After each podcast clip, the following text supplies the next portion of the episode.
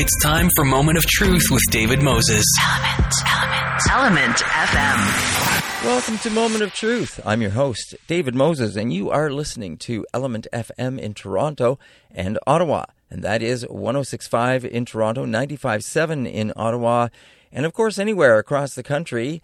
If you download the Radio Player Canada app, type in one of those two coordinates as well as ELMNTFM and then listen on your device of choice 24 hours a day, 7 days a week. And it is a real uh, pleasure to welcome to the show Peter Lambert. He is one of the uh, Chess Institute of Canada's instructors, and and uh, it's a real pleasure to have Peter on the show. Uh, because you know chess is one of those things I, I, really enjoy chess myself. I'm not a great player but i have always been fascinated by the game. And you know chess when you start thinking about chess at the very high level right we always get those images of those geeky guys sitting there at this table and the stress that they look like they're under the timers going. And we've seen a number of films around those those situations as well. And so peter it's a pleasure to, to have you to the show today Thank you very much. Thanks, David. Nice to be here. You know, but I have to admit, Peter, I, when I was doing some research here, especially on the Canadian Institute, uh, uh, Chess Institute of Canada, rather, uh, I, I, was fascinated by the way it describes itself, and I think it got going in like 1970. Yeah, that's right. Our, our founder, Ted Winnick, has been uh, working at this for a long time with schools in the Toronto District School Board. And, and, only recently now we've expanded coast to coast. Yeah, and of course a lot of online stuff going on. It looks like you know chess is is one of those things that operates in the background almost I, I feel like society but i know there are so many people fascinated like i said i love a, a great g- game of chess when i can uh, which is not very often i just wish i had more time to dedicate myself to it if that makes any sense i wish i could really focus on it and just just learn it, you know, and really do a good job of sitting down either uh, with a good book as well as the game and well as a player and someone that could really help me go through all this stuff to, to learn it all because I know that that it is a game that a game of strategy for sure, but there is so much more. And, and the reason I'm saying that is because when I went to your site and I, I, w- I was seeing how it was describing, how chess was described. And I, I want to just share this. It says, making a difference. Beyond spatial thinking and sportsmanship, CIC chess programs change the way players think about themselves, the situations they're in, and the choices that lie ahead, while they are engaged and inspired by everything this mental martial art has to offer. We'd love to show you more about this life changing impact of a chess program. Uh, what a wonderful way to describe it. And I have to say that it, it opens up uh, your mind to thinking differently about what chess can do for you aside from uh, sitting there and being engaged in a nice game of chess. Yeah, more than anything, uh, I, I, like to think of the, the chess game sort of as a laboratory where we can make decisions and make mistakes, and we can try out all of the the thoughts that we might have in our head about a path that we want to take or a strategy that we want to use. And we can fail safely there and we can look back on it, we can analyze it, and it provides us just this really nice arena to test out that competitive nature that we have um, in, uh, in, in a way where we can build on it and we can always see what we did wrong and nail that down too. You might not be able to in a in a live action sport like maybe basketball or hockey. You might know exactly might not know exactly where you went wrong. But in chess, when you have the the moves written down, you can go back and say, mm. "Wow, you know, on move seven, I played something wrong. Maybe this is something I don't understand about the game." So it allows you to build on all the little things that you might have missed. Mm. Uh, how about yourself, Peter? How long have you been playing chess? Well, I think I've been playing, uh, you know, since my grandpa taught me around when I was eight or 10. Mm. Um, but I didn't get serious until about 12 years ago when I started playing in tournaments. Mm. And yeah, I've just been playing around Toronto um, at the Annex Chess Club, particularly. Um, but yeah, nothing, nothing like traveling around the world or anything. Just, just playing in local tournaments. I would like to one day. Right. And what, yeah. what, what attracted you to want to get into the tournament side of things? I think there's something um, really special about the tournament side of chess that actually is is it a large motivator to playing the game um, because it takes it uh, further than just being a game. When you're just playing with, you know, your mom or your dad or your brother or your sister um, at the cottage for the weekend, it's easy to, you know, not care too much about it or whatever happened is okay, and that's that's a completely fine approach to take. But if you are interested on picking apart your flaws and improving on the things that you had done wrong in the past, tournament chess offers you this this opportunity to test yourself against someone who has a similar skill level as you and pushes you right to your limit. Mm-hmm. Um, and yeah, and and the more times you do that, um, the more times that you're able to reflect upon the way that you act in situations where you're pressured um, or where you might not know what to do, and it helps us grow in that way. I think.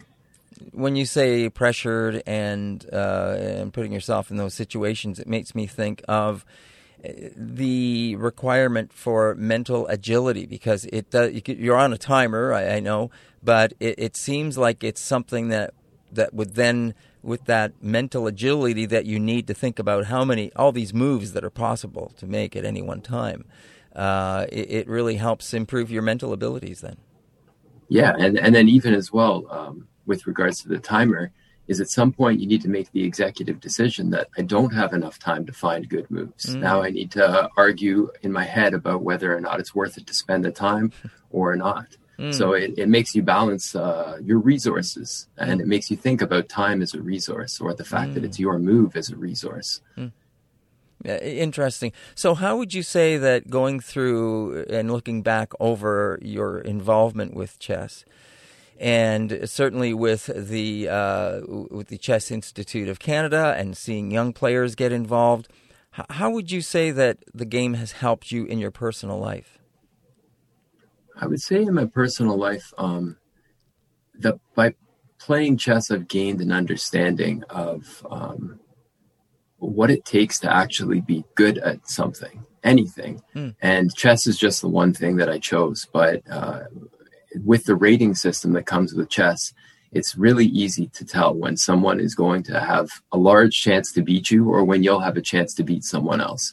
And you see really high level players playing, and you could never imagine beating them. But you might think that, you know, maybe if I came across, you know, uh, Wayne Gretzky or Michael Jordan, I could play a one on one game with them, something like that. but there's no room for that at all in chess. And so, by understanding that, uh, I think I've really had an appreciation for what it takes to be an amazing singer or uh, an amazing uh, radio host or anything, right? Like there is a dedication that uh, takes us to the highest levels, and chess showed me that. Right. And what do you think it is about these high level chess players? Uh, because I'm sure that when you're watching someone like that at that level, and you're probably trying to, to think about what moves they're thinking of so you can try to get a, a better sense of how to improve your own game. But what is it that you think that makes them and gives them that edge in terms of how they approach the game? Do you have any sense of that? I, I think that the, what it takes to achieve that level is just um, you need to be insatiable. Uh, I don't think mm. that, uh, yeah, I'm not sure if it's something that you can have somebody get or yeah. if it's something that you just pick up on your own but whatever it is the discipline that you choose the people who get far are the people that are completely completely consumed with it right yeah. so it's not about um, when we're teaching the young students that that needs to be the case and they need to be completely consumed and reach the highest levels but they can pick up lessons like i have in my life and uh, it can help them um, they can apply those lessons that they learn in the game right. to the way that they carry themselves and the decisions they make. Uh, we're going to talk about the Chess Institute of Canada and the programming that you guys have started to roll out because there's some really interesting things going on there. But before we get there, uh, young players, people that are getting attracted to to chess at a young age, what what are you seeing, uh, or, or, or how old and, and what do you see in these young players that are attracted to the to the game? Um, we see players regularly from six years old and in the Chess Institute of Canada clubs, like maybe up to 13 or 14 years old. And uh, the group is very diverse. I can't say one particular thing about the kids that come to our programs that sets them apart. Um, it, it is a game, so it has a lot going for it in that it's very entertaining. Uh, and the kids like to play it at first. It's only once they really sit down and, and try it themselves that they realize how deep the rabbit hole goes, right? Right. And yeah, Yeah, interesting. I like the way you said that. Um, and and it is an international game. I guess everyone plays this in every country and and every culture. yeah, I think maybe even in Canada or in North America in general, we might be lagging behind in that, or maybe not not aware as much. You know, I've I've heard stories, and you see things in in movies and media of people in Europe playing and things like that.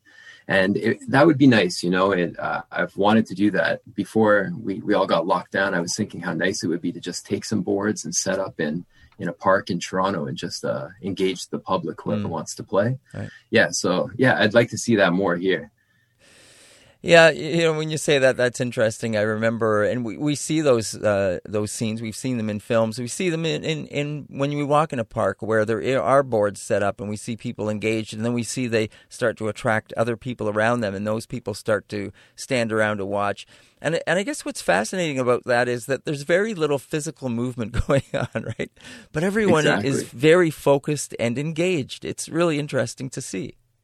It's very interesting because the crowd gathering around it, it, it always reminds me that chess at the heart of it, it's a fight. Mm. It's an entertaining fight. There's Mm. the drama of it. And just because it's a, a mental battle doesn't change the fact that Right. there's two people battling each Yeah. other and it draws a crowd. There's an enormous drama to that. Yeah, absolutely.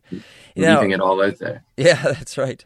Now, listen, tell us a little bit about some of the new programming that you guys have started because you rolled out your online programming, and part of that programming involves uh, First Nation communities, which is really interesting. Yeah, that's correct. So we have had our online programming going for a little while, um, just dating back a couple months now, Mm. and we've been doing some school clubs like we were before, um, but mostly we're finding with the online programs now because they're new to us that we're doing level-based programs. But all of that is um, extracurricular; those are outside Right. of school situations, and we've been trying to get something in class. Mm. And uh, the school at Hartley Bay in British Columbia um, let me come in, and um, I visited them back in March, Mm. and I did some lessons with the school back then. And since then, because everyone's moving to online, they were looking for something fun and interesting for the kids. And they remembered that they liked it when I came out last time. So they asked me to come back and start an online program there. Oh. Um, so th- this went back prior to the online uh, program. You you had been out there before, and and there was some interest. That's right. Yeah, it's uh, gotten my roots there in March of 2020. Um, I had gone out and visited and stayed for a week in the community Mhm. and taught the taught at the school every day from Monday to Friday, finishing with a, a big community tournament on Friday night, and everyone came out and played. really? Yeah, it was great actually. Oh, that's great. And now that's a, a pretty small community, I understand. Yeah, there's not too many people. I'm I'm thinking maybe 200 band members might live on the res- on the reserve. right? Yeah. Yeah. And uh, it's about 600 and kilometers, 630 kilometers north of Vancouver. Um, so uh, still on the coast, but on the mainland, right? That's right. Yeah, and uh, only accessible by a ferry from Prince uh, Rupert. Yes. Yeah, yeah, it's beautiful out there. I'm really glad Wow. I had the chance to visit. Yeah, Yeah, absolutely. You're listening to Element FM in Toronto and Ottawa. That's 95.7 in Ottawa, 106.5 in Toronto, anywhere across the country. If you download the Radio Player Canada app, type in one of those two coordinates as well as ELMNTFM and then listen on your device of choice 24 hours a day, seven days a week. My guest on Moment of Truth is Peter Lambert. He is with the Chess Institute of Canada. And uh, we're talking to him about, well, chess, but also about the programming that they have started to roll out online. And in particular, an indigenous community in British Columbia, as we just mentioned, Hartley Bay. And uh, Peter, I also understand, though, that there was some interest. I believe you found that Hartley Bay was already playing chess prior to you getting there. This wasn't an introduction to them. They they had they, there were some people playing there.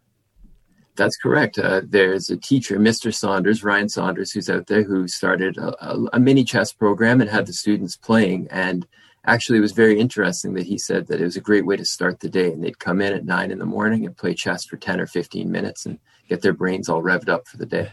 Yeah, great way to get the brain Yeah. revved up. That's for sure. Maybe a bit too much for me first thing in the morning, but uh, anyway, it was a great, great idea, and what a wonderful, uh, a wonderful thing for uh, and a way for for kids to engage, focus their mind, uh, all the benefits of those things that we've talked about. So that that's fabulous. And um, the other thing, uh, as I understand that you're are you, you starting to look at implementing this on Six Nations of the Grand River Territory as well? Yes, that's correct. Uh, I'm not sure exactly where we are in the in the process of getting into the school. I know yep. that we've started the conversation. We're very excited to do that. I'm hoping the work that we've done in Hartley Bay has uh, set us up to be able to deliver the program even even better next time. Mm. Uh, um, yep. Go ahead. Sorry. No, it's all right. I was finished. um, when you say school, I know there's a number of schools on Six Nations. Is there one particular school you're you're working with? Uh, I am not aware of that. It would be our uh, our leader in that program, George okay. would be talking to them. Yeah. Okay. Uh, because there's a number of elementary schools. There's uh, at least one or two other uh, private language schools as well that are operating there. So uh, you know that's why I was asking the question just to see if, mm. which which system it was uh, you're sort of pro- approaching them with on that. Um, what would you say are some of the benefits of the online program that you're doing and, and how does that operate in fact? How, how does that work in terms of being able to offer uh, a child or a school something like that and then be able to uh, you know um, sort of monitor it?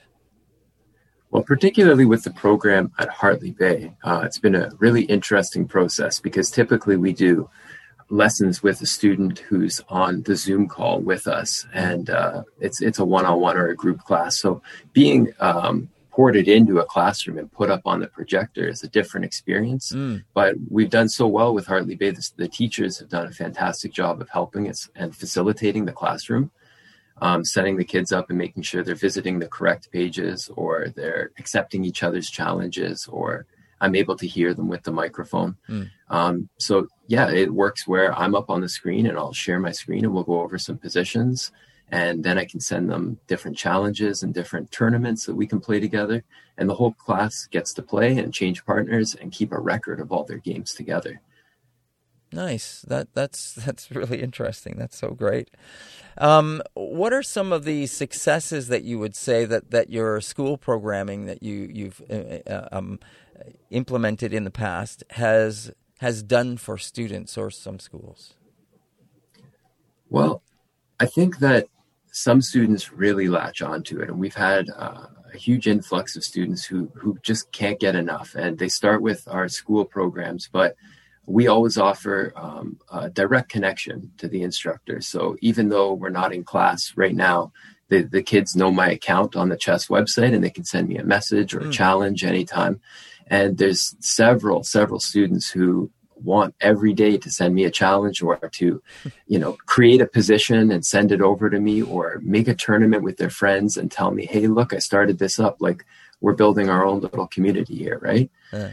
Um, so it's just very empowering to the to the kids to give them all the tools to do this and, and let them see how high they can climb. So do I understand in what you're saying that that a child could set up something and challenge you to a game that you are then going back and forth making moves with between each other?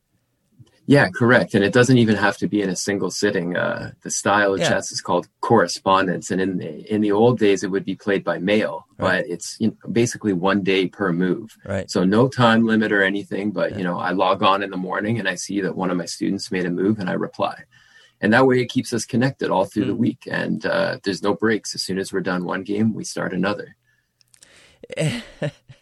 that's great but i imagine you know there's one of you and you have many students i'm guessing so do you have several of these operating at the same time then yeah, it's true. I have 75 on the go right now. okay. But you don't need to play the whole game, right? No, you sit no, down no. and take one move. So yeah. it's it's okay. Yeah, yeah. No, I got I got it. I understand that. Um, that's great. I have a, I have a question for you. I don't. Are you much of a Star Trek fan? Actually, yes. So you know, I, I remember seeing on Star Trek that uh, Spock would always it looked like a game of chess that it was multiple layers that were being right. played. It, it, does chess go into anything like that? Is there a, is there an offshoot of chess that is played on different levels?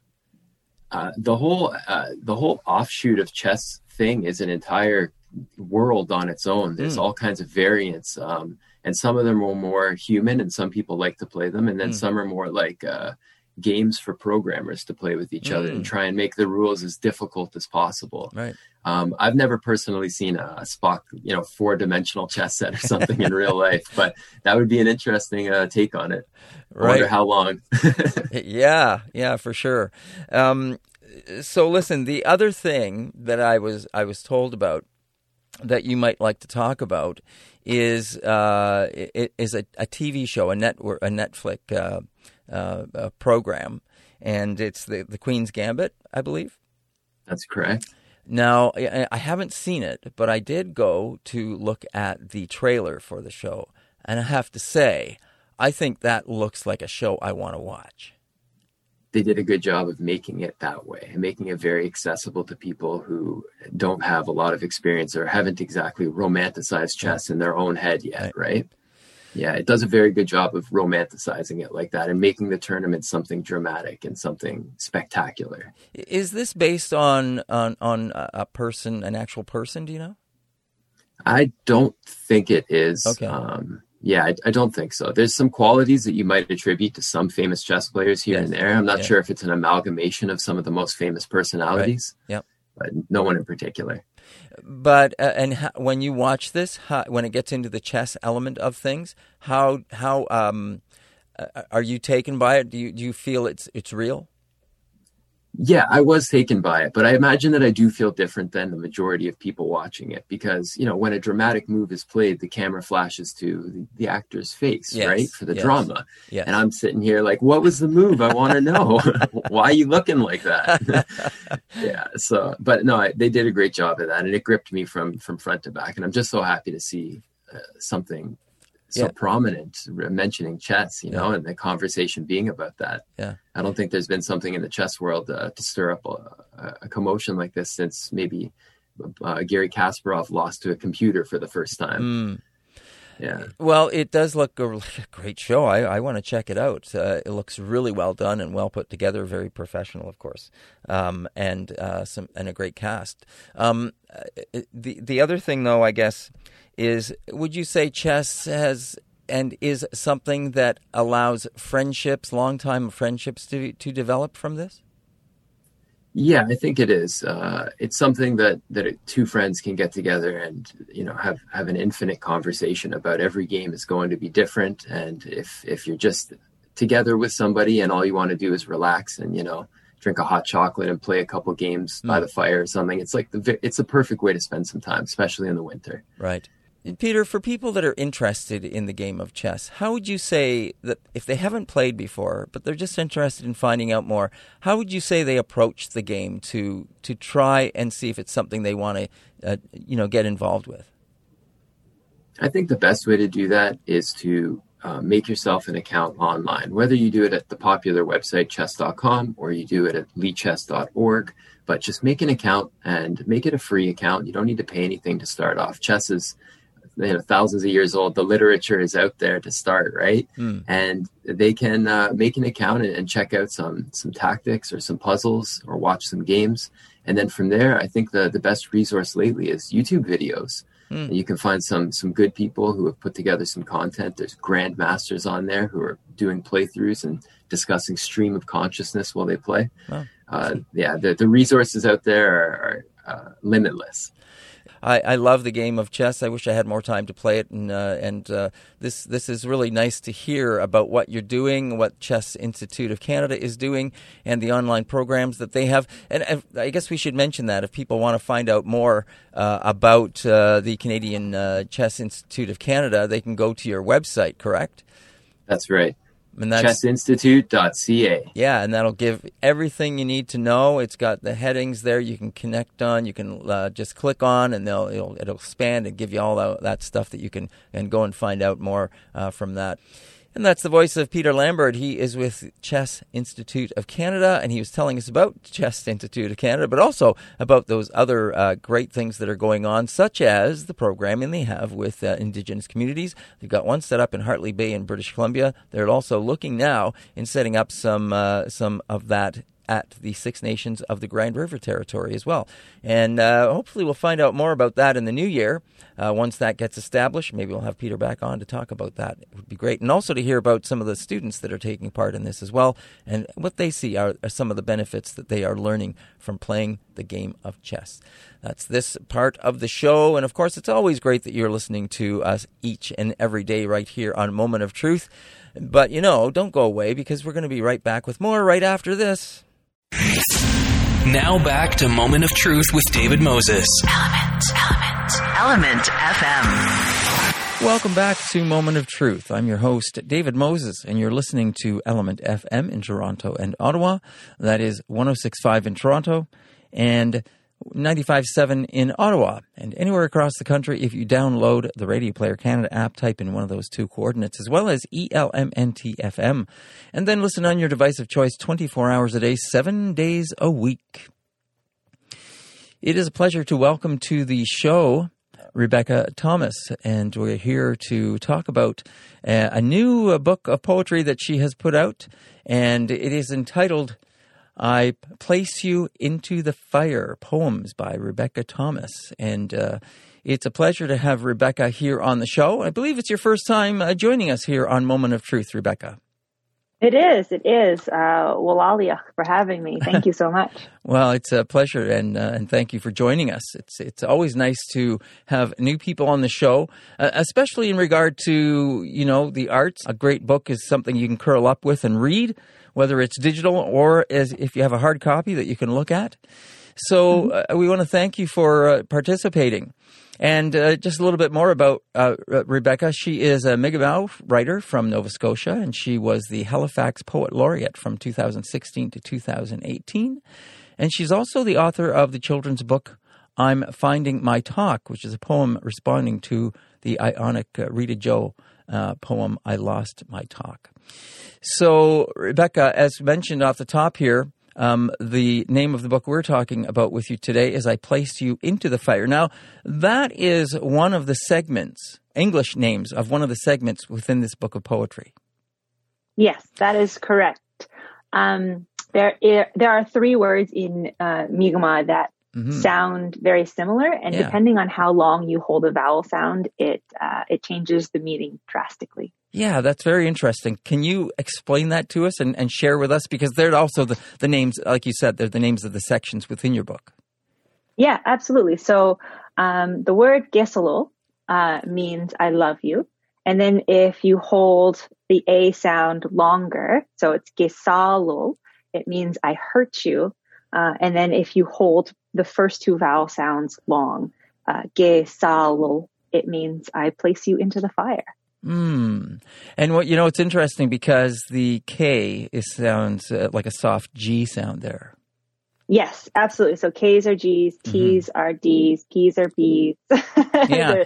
um, Some of that is, just, is, is similar to the the uh, the Haudenosaunee uh, uh, words that you once you get into the English translations and you see the way the letters are. The K is something is also a G as well. So yeah, it's I guess it's kind of like the limits of like a ro- like a, a Roman alphabet mm. when you're trying to spell something that was never written down. Yeah, I mean it's very interesting that you picked those three words, all variations of each other. How does that relate to how you how you organize this book? Um, well, it was the brilliant idea of my editor, mm. uh, Whitney Moran. Um, I had wanted to name the book "I Place You into the Fire" because as somebody who didn't grow up speaking Mi'kmaq and mm-hmm. is kind of learning it as best I can, piecemeal here and there, mm. uh, I remember learning about Gesalul, Gesalul, and Gesalul, mm. um, and being really struck with how you know sometimes the best of intentions can come out meaning something very different. Mm-hmm. and um, Whitney just said, you know, I read through all of your poetry, and there are very distinct themes, and so I wanted to arrange them you know, with I love you, talking about love of culture, love of family, I hurt you, what it's like growing up the way that I grew up, you know, mm. with a mm. lot of abuse and violence. And then also mm. how you call to task Canada, how you kind of, you know, hold their feet to the fire, so to speak. You kind mm. of put an urgency there. And so it was her brilliant idea to arrange them that way. And she suggested it. And I immediately knew that that's how the book was going to be um, laid out. Great.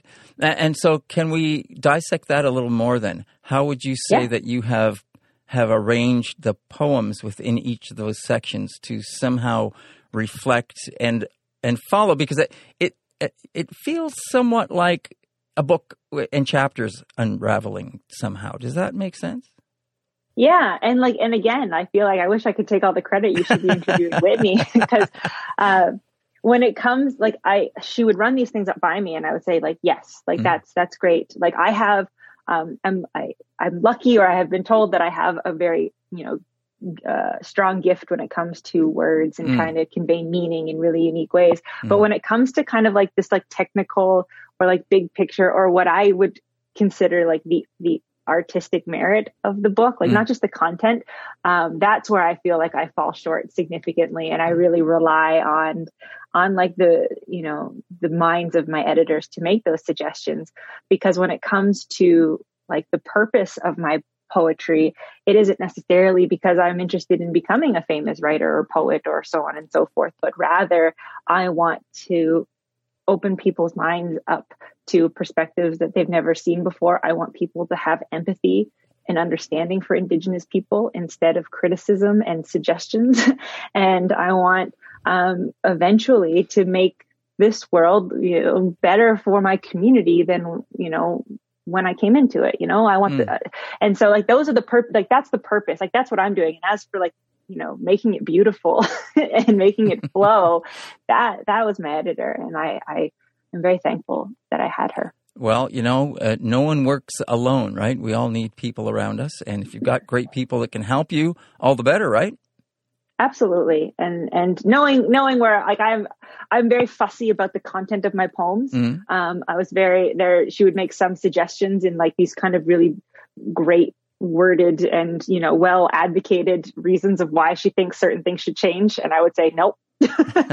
but when it came to the order of things, Yeah. she had a vision that I didn't have, and Right. so um, I'm very fussy about my poems, Mm. but the order in which they went in, Mm, I wasn't as fussy about. okay.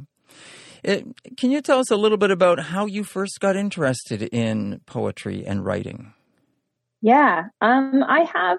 I've always read since I was a little little kid. Just consumed novels and books and things like that. So I always had a love of language. Um, and then when I was in university, I did a lot of academic writing. I have um, you know, a master's degree in, in social anthropology, and I, you know, wrote lots of academic papers and those sorts of things. So I've always written as well for a Mm. long time. Mhm. But when it came to kind of like writing with, you know, in this way, I have to give credit to El Jones, who was the poet laureate before me in Halifax. And she wrote a lot about, um, uh, you know, a black experience, being a black woman, um, Mm. kind of like talking a lot about violence and um, the way that prisons are being filled with people of color and, you know, all that sort of stuff. And she did this. She, I mean, she's a brilliant woman, PhD candidate. You know, she and she took all of this kind of academic knowledge and and and put it in this way that was so um, compelling and so emotional. And if you've ever read any academic papers, is there anything but compelling and emotional? And I just I fell in love with that style, and I thought that maybe I could try something like that because I Mm. had seen her perform a few times, and so I tried it.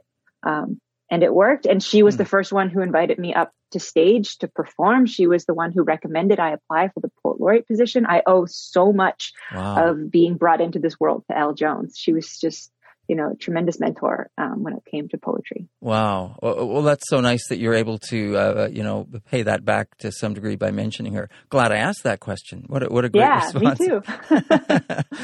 um, uh, now, you just mentioned that you you've been reading your whole life. You read when you were younger. I remember like, so my dad went to residential school, and Mhm. with that, you know, he lost a lot of Sure. his kind of really grounded connection to like a Mi'kmaq story and a Mi'kmaq history. Yep. Um, and I remember I had lots and lots of kids' books that my dad would bring home. You know, when he would, my parents separated very young, and Mm. he was in and out of my life. But when he would come home, he always brought children's books. He always brought creation stories, Mm, but they were never Mi'kmaq, right? I have mm, lots of you know Anishinaabe. I have lots of kind of Cree stuff. I Mhm. even have stuff like West Coast, like Tlingit kind Mhm. of um, things, but never any like really Mi'kmaq stuff. Every once in a while, I would have a book about Glooskap, who's our kind of mythical hero. mhm. And I, so I read a lot about, you know, indigenous creation myths and stories and all of those sorts of things. And I remember being really fascinated, but also feeling slightly disconnected because I, I was like, I, you know, I would be this little kid and be like, wow, I wonder what it's like to be native mm-hmm. you know not making that connection that that mm. that was my story right and it was only as I, but it kind of continuously sparked and i took a lot of those teachings you know, to heart, mm-hmm. not necessarily recognizing that I was applying kind of like these indigenous teachings to me as an indigenous kid because it wasn't anything that really was explained to me or, you know, sunk in mm. until I was much older and somebody else labeled me as mm. an Indian. Mm. Did it all of a sudden start to click? Right. Like, oh, oh, interesting. Right. Yeah. Yeah. It, you you kind of um, make uh, a point of that actually in, in the uh, your author's notes right? Mm-hmm. Your author's notes mm-hmm. about uh, getting very nervous about performing uh, to an indigenous audience. From from exactly what you just said, are you yeah. are you, you, you good enough to be uh, you know to call yourselves one of us? Do you do you feel mm-hmm. native enough? And I think so many indigenous people feel that way, right? Because of our, our upbringing and because of of of not being able to uh, have that experience. And and so I think a lot of people would identify with that. Absolutely. And it's still, it, I still get like nervous mm. uh, about it. I'm feeling a lot more secure in my identity because, you know, understanding that it's, it's a lot, it's not my fault, right? Because right. I took it for so long yeah. as like a personal failing. Yeah. Right. Especially when white people would, you know, would say things like, oh, can you say this? Or can you, you know, and I didn't have answers. Right. Right. and and and feeling like i'm failing and mm. and not only that but like what got pushed onto me as being a native identity. Mm-hmm. Um, and I remember distinctly was, you know, the Pocahontas Disney movie. Mm. And here was this, uh, you know, these, this very kind of exploited story taken by this kind of mega conglomerate white owned organization mm-hmm. and kind of put out that very classic noble savage mythical Indian. And I would watch that and I would recognize the overarching themes because of the books that I would have as a kid. And um, I would, you know, try to make that connection and being obsessed with Pocahontas and loving it so much because it was, and it was very tragic because, well, one, it was awesome in that it was finally indigenous representation, but it was tragic in that mm-hmm. it kept pushing this very specific identity. And if you didn't have that identity and you weren't this kind of you know, I always often joke that we are the elves from the Lord of the Rings. If you didn't have that sort of identity, then you weren't truly a native person. And mm. so I mm. found myself in this kind of identity limbo. Mm-hmm. And then so when it came to facing indigenous people who I perceived through my own internalized stereotypes were quote unquote real Indians, mm. I all of a sudden felt tremendously insecure that mm. I would be judged or that I would be you know, called out. And we do experience lateral violence sure. in our communities. Oh. It's something that happens with generational sure. trauma, yeah. right? Like yep. it's it's a it's a result of colonialism. Yeah. And and even though even though I intellectualize all of this sort of stuff, sometimes emotionally I still really feel it. And I remember specifically sure. being language shamed in front of a ton of people when I was trying to, to speak or to say something. Mm and it just kind of and i clammed up for right. a very long time. I didn't want to introduce myself in mi'kmaq. I didn't right. want to use mi'kmaq words right. because this this person made me feel and refused to teach me. I remember asking we were surrounded by tons of people. And i said i'm sorry i said it wrong. Can you can you tell me how to say it correctly?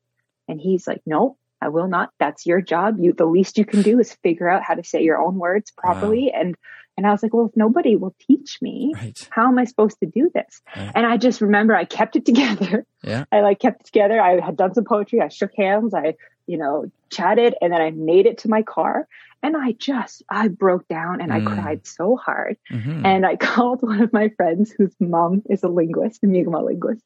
And I was like, and this happened and this happened. And he was so funny because he grew up on, he grew up on reserve and right. he was, right. you know, he grew up really immersed in the culture. Right. and he goes, Oh, that guy, he's such a dink. Don't worry about him. and it was just such this, it was such a warm experience right. of me growing up off reserve, outside community, right. reaching into somebody who grew up on yeah. reserve, who was surrounded by language, who yeah. comforted me in that. And it was such an affirming experience. But at the same time, it made me very afraid right. to speak and to try Yeah. because I was afraid. I was embarrassed. I was embarrassed and I was ashamed. And I still feel that, but I'm Oh, yeah. working through it. I, I hear you. I hear you exact. Boy, do I ever hear you on this uh, loud and clear. And I'm, I'm sure we're not alone. So uh, I No. appreciate you sharing that story. Absolutely. Before we go further, you're listening to Element FM in Toronto and Ottawa. That's 106.5 in Toronto, 95.7 in Ottawa, anywhere across the country. If you download the Radio Player Canada app, type in one of those two coordinates as well as E And then listen on your device of choice 24 hours a day, seven days a week. I'm your host, David Moses, and my guest is Rebecca Thomas. And uh, she is the author of a book of poems, her, her newest work. It's called I Place You Into the Fire. And uh, we are talking about that as well as other things. So it, it's a pleasure to have Rebecca with us. And, you know, some of those things you were talking about, you do actually reflect on in this book of poetry. There are many things that you just mentioned, uh, going back in there, a bunch of words that triggered remembrances of, oh, yeah, that's that was in this poem, or there's several several other poems that you reflect on. And and it sounds like, you know, not only does this this book of poetry take us on a journey of time, uh, you know, maybe when you were younger, as, as you evolved and got older and, and found yourself and, and through your education and, and then it would get personal though. It's about family. It's about your upbringing to some degree. Um, and but then there's this larger reflection on the history of Indigenous people that is rolled up in there, uh, and the, the its relationship to Canada, and there are these interpretations, you know. And I, I, the first thing that came to mind as I started to read w- one of the poems, and I'm sorry I don't remember which one it is. The one that does come to mind though is is the Canada one, something Canada, Uh, oh, Creature Canada? Creature Canada. Thank you Yeah. but you personify the these issues to some degree and oh and, and then there's the other one about the uh, the relationships that Canada has had reflecting Oh, reflecting yes. the dating history of North America. yeah and it's wonderful because it gives us this different approach and, and look at you know it, because it brings it into a very personal perspective for us right Yeah, absolutely. And that was the point of Creature Canada. I hmm. remember I was invited to speak at the Walrus Talks, which were going on with Canada's hmm. 150th kind of, you know, year of confederation and all of this sort of stuff. And they said, like, you know, you had seven minutes and we want you to, and it was kind of like this, like, oh, you, you can just do your poetry thing. And I hmm. was like, well, I'm not just going to do my poetry thing. And I want it. and I was, and I was really like, here I was, and I always try to think very strategically. Um, here I was, you know, given this fantastic opportunity to have a national stage Mm. over something that so many people wanted to celebrate, being like, whoa, let's put a pin in this for a minute. Like a celebration for some people is not a celebration for many others. Mm. And so I wanted to find a figure out how to do this. And I thought about maybe doing like a creation story of, you know, like our creation story, mm. like Mi'kmaq creation story. And I was like, no, I don't think that's, that's not quite what I'm looking for either. So then I just thought, I was like, well, and this is, it made me really nervous. And I was like, am I allowed to make my own creation story? like, does that go against the rules of tradition and culture? I don't know. right I know But I wrote it- yeah, yeah. I yeah, and so it was very kind of new ground for me. It Mm. wasn't in rhyming prose or anything Mhm. like that. Um, and I so I just wanted. I thought about Canada as this creature and thinking about like you know democracies and you know we have our own councils and like the way in which we traditionally you know govern is based off of trust and where we want to lead our communities and all that sort of stuff. And so i started just kind of imagining um, canada as this creature.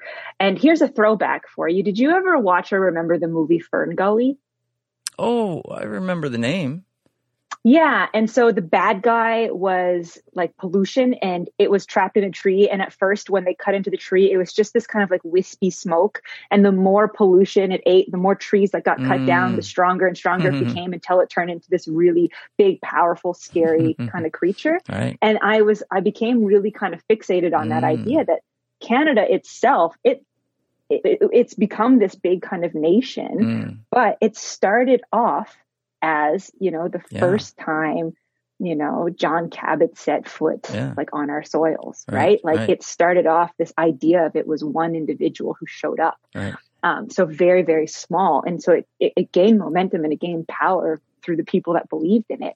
And then it kind of ballooned into this huge thing. But the thing is, is that it was only ever led by certain people. Right. But now we are this collective of diverse people. So hopefully that notion that the creature is blind so we can lead it to where we want to take it. Right. And so Canada became this, this creature. And so it is a living and breathing entity. And so it can shift, it can change, it can be better, it can be worse. Mhm. Um, and so I just like the idea that Canada is a concept of a living creature, that it lives in our minds and that we give it power. Just made for an excellent concept for writing about history. Yeah, and and you know what else I think is really interesting about that is that of course by personification of of Canada and North America per se, it, it takes it right back to indigenous, you know, philosophy and beliefs that everything is alive anyway. Yeah, absolutely. And that there is a consequence and that Right. we are not above something and that Right. something isn't there for us to use, that we are a part of this Mhm. collective and that I'm no more important than a forest that has yet to be, you know, um, logged. And so Mhm. how do we, how do we kind of create that sense of urgency and equity and equality in the way, not only as we view people, you know, because we are not all equal in this country, no matter how much people try to believe and tell us that we are, to like expand that to things beyond just humanity because i think Mm. humans have a terrible sense of hubris and that we believe and think a lot of ourselves Right. yes. um, and that if we can extend that compassion that we have for people to that of the environment and the world and our futures our collective futures then that i think is my work can help do that then that's something that i'm trying to do You know, it's really interesting when you say we have this, we, we think of ourselves as very important. But um, I I think that our, our forefathers, our indigenous forefathers, had Mm-hmm. had the the foresight and the understanding to realize that we are not who we think we are. Absolutely. And like we have a word for it. Like in our Mi'kmaq, it's called Netukulimk. Mm. And it's like I like I you there's so many kind of long pieces and like scholarly bits on it, but like when it boils down to it, it it kind of comes down to this idea where it's like there's a, a responsibility where it's like I cannot take too much. hmm I have to be mindful. I Yeah. cannot take too much. And can you imagine if all of our economies and the way we are like organized, you know, ourselves globally, if we had that mentality of I cannot take too much, I think you would see a drastically different world. I think of billionaires. Yeah. There's no nobody needs to be a billionaire and here you have these individuals who are making tens of billions of dollars and not recognizing that they're taking too much. You, you know, I think that that would also reflect back into to how we deal with each other as well. You know, our relationships. Uh, you know, if if greed and financial gain wasn't the the only thing that seems to be focused on, and and you know, it, it was placed back in terms of uh, taking care of the planet, et cetera, et cetera. Uh, I think that, like you said, uh, this would all this would all reflect back into into how we um, how we deal with each other on a personal level as well. Yeah. And how do we hold ourselves accountable, like Mm. as Indigenous communities? Because we do have Indigenous communities and economies and people, sure. sure. you know, who do take too much. And Mm. that becomes a really difficult conversation to have because as Indigenous people and like as Mi'kmaq people, we get scrutinized so much already Mhm. that if like there's almost this like at least for me sometimes this like anxiety or fear of like calling out like my own community because like we are already under a microscope hmm the last thing I want to do is like publicly intensify that scrutiny. But at the Mhm. same time, how do we, you know, hold our own communities accountable so that we can live in and, and walk in a good way that sh- Mhm. that makes a good example. hmm And we, you know, that kind of gentle calling in of our own community so that we can kind of continue on this kind of piece of of like listen to us we are the stewards of this land Mm-hmm. we understand so that you know we want to make sure that we you know we're not taking this land for us but you know we're borrowing from our grandchildren That's right, right. like that Absolutely. same adage Yeah. so we have to keep ourselves in check too and that always makes me nervous when i have to have these conversations with white people yeah, I hear you. There's one poem that I'm looking at. Footnotes. Yeah, um, thank you very much. This was one of the few poems that I get very like um, protective of. That if Mm. any kind of recommendation came through on to Mm. change to change these lines, I would say no. Mhm. Right. and um, a lot of it was just kind of thinking about how so much of like histories as it gets taught get relegated to like you know books and chapters and Mhm. footnotes and things like that, but like not recognizing that like so much of it is being glossed over hmm and so much of it is being told from you know one specific perspective and once that perspective gets put down on paper with a copyright you mm-hmm. know mm. all of a sudden it gets taken as gospel right. it gets taken as the truth and mm. so i mm. wanted to kind of challenge that and also rec- recognizing that sometimes we get relegated to the footnotes right. and so to kind of take up space yeah. as the chapter instead yeah yeah, nicely said. Listen, we we don't have too much time left, but because of your book, I was actually challenged when thinking about this and going through your your poetry, trying to figure out how it made me feel. You know, how your approach made me think, look, uh, absorb the information. And so, if you don't mind, I'd like to share this with you just from what I wrote down. Of course. So, Rebecca Thomas's uh, I Place You into the Fire, a book of poems, is, you know, a, a reflection on a social uh, commentary that weaves words into fabric, creating a, a contemporary blanket of patchwork design. A, bl- a blend of natural and synthetic materials that is intertwined with personal and historical reflections sometimes beautifully, other times deliberately awkward and uh, politely repulsive, while introducing the reader into a world of personification of place and thing. Interesting. Are you done? I did not. Yeah, yeah, I am.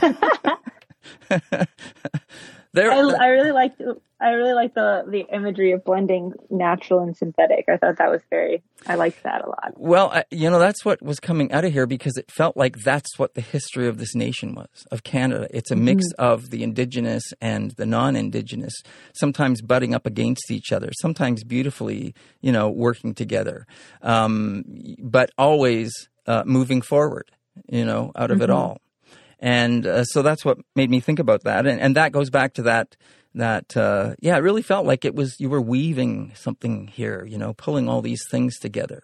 And, and trying so very much to, because yeah. I think, yeah, it's, it's this kind of consistent reminder that so often, like, we don't recognize, even within our own communities, that like we are, like, we are these patchworks that mm. kind of mm. get sewn together. Mm-hmm. Um, that the perspective and experience of an indigenous woman is very different to that of an indigenous man right. right? And understanding because when we look at the history of colonization patriarchy came with that. Mm-hmm. so even though collectively as indigenous people we were made to be less than women were pushed even further down right? And for us being fairly egalitarian societies, that was like an additional blow to Indigenous women and kind of really recognizing how that history like impacts and affects us and that constant, like, I liked how you said like re-examining and constant, like absorbing, and sometimes it's awkward, sometimes it's forced, um, and and that and it's it's just like I think it's this constant exercise. We talk, you know, you, we hear of those seven sacred teachings, and that kind mm-hmm. of gets thrown around a lot across, you know, in a very pan indigenous way. But at the same time, some of that information and some of those that content is so important, and so I really, really relate to and try my best to uphold humility mm. um, and patience uh, and love as like those ones that are that are very difficult. Mm. I think to continuously have because I think you know, going going all the way back to the beginning of the conversation about that shame around mm. language. Mm. Because, you know, for me, it took me a long time to have the humility to say, I don't know. Mm-hmm. And that doesn't make me less Mi'kmaq, right? right, right. Like having that humility that I am always learning and I will, I will be learning until the day that I die, whether it is language, whether it is perspective, whether it's history, whether it's learning who my cousins are, because that comes out all the time. I go to events and they're like, oh, you know, so and so. I'm like, yeah, that's my dad. Like, hey, yo, we're cousins. and like, that's so cool. And I love that. I love that. But I think it's also important that we remember our teachings. Like that song, that, that poem we have that I have is called Ancient Memories, right? Mm. And it's like to remember what we forgot and like, you know, we, we owe it to ourselves to remember, mm. um, so that we can, you know, build a more beautiful world. It's like we're trying to put to back together a puzzle, but half of the puzzle pieces have been taken away and mm. thrown away. And so we hmm. have all these kind of holes that we now have to fill with new culture and, and, and as indigenous people we get to define what that is right. which is really cool and really exciting so i think it, it's important to remember and i think it's important to, to, kind of be flexible and to have humility and all mm. that good stuff mm. and it's just i don't know i'm gushing now about native people because i love us so much such pride yes. such pride in our communities and what we've endured endured and mm. how we've thrived and you know uh, I just I love our communities and I'm just so proud of everything that we've accomplished. Nicely said. I also liked your comment about going somewhere and being introduced to, to, to new people that are, related. I, I know that one very well as well. Always finding out, hey, we're cousins. And uh, I think I, I'm related to you. Yeah. Absolutely. I, I have this very crass joke, and it's my husband's white. And I often joke that the reason I ended up marrying him was because at the time I didn't know who my family was. And I just had to be careful. Listen, one last thing. I didn't want to. one last thing. marry my cousin. Yeah, right. One last thing before we go. So the other thing is, you do have a poem in this book called "I'm Finding My Talk." How does that relate to your earlier book? Um, it is that poem that okay. is it's it's yeah it's it's the exact same poem but it got you know i wanted the, the the thing is is like with a kids book it's so often then adults may not think that that kids book can be mm. reflective mm-hmm. for them mm. so we wanted to put this in this collection of poetry as well to like sneak sneak a kids book teaching mm. into my poetry uh, book and collection, which is more skewed towards an older audience. Um, and so, yeah, because I think a lot can can come out of you know you're finding your talk, whether right. it's your confidence, whether it's your actual literal words. Right. right. Um, yeah. Okay. Okay. Um, Rebecca, where can people get a hold of your your book? Um, you can order it directly from Nimbus Publishing. Okay. So you can order it online. Yep. Um, it's also, I believe, in like chapters and indigos, Great. and I you can get it on Amazon. Mm. Um, I always encourage you folks to see if you can find any local book shops. Yep. I think Jeff Bezos has plenty of money, um, and so if you're able to do that, that would be most excellent. And like, yeah, you can get it shipped directly in Canada mm. from the um, the publisher. So um, you're supporting a local publisher that does a really good job of trying to bring in, you know, indigenous and black and people of color authors. So right. authors of color, I should say. Great. So I would recommend you get straight from them. All right. Well, thank you so much for taking the time to join us on the show. It was a real pleasure speaking with you and congratulations and all the best. All right. You know, well, Ali, thank you so much. And Namultis, hopefully we'll get a chance to talk again sometime. Absolutely. I love that. I, lo- I would love to be able to catch up with you again in the future. So take care. And Chimigwech and Yawagoa for uh, joining us. Thank you so much. All right. Bye-bye. Bye. That's the voice of Rebecca Thomas. She is the author and poet of I Place You Into the Fire. It's her latest offering. And uh, she's, as you said, you can order that from Nimbus Publishing online, and you can get it also at your look for your local bookstore. You might be able to find it there. And it's been a pleasure having her on the show. It's always a pleasure having you listen to our show each and every day right here on Element FM. I'm your host, David Moses. We will see you again tomorrow. This has been Moment of Truth with David Moses. Element, Element, Element FM.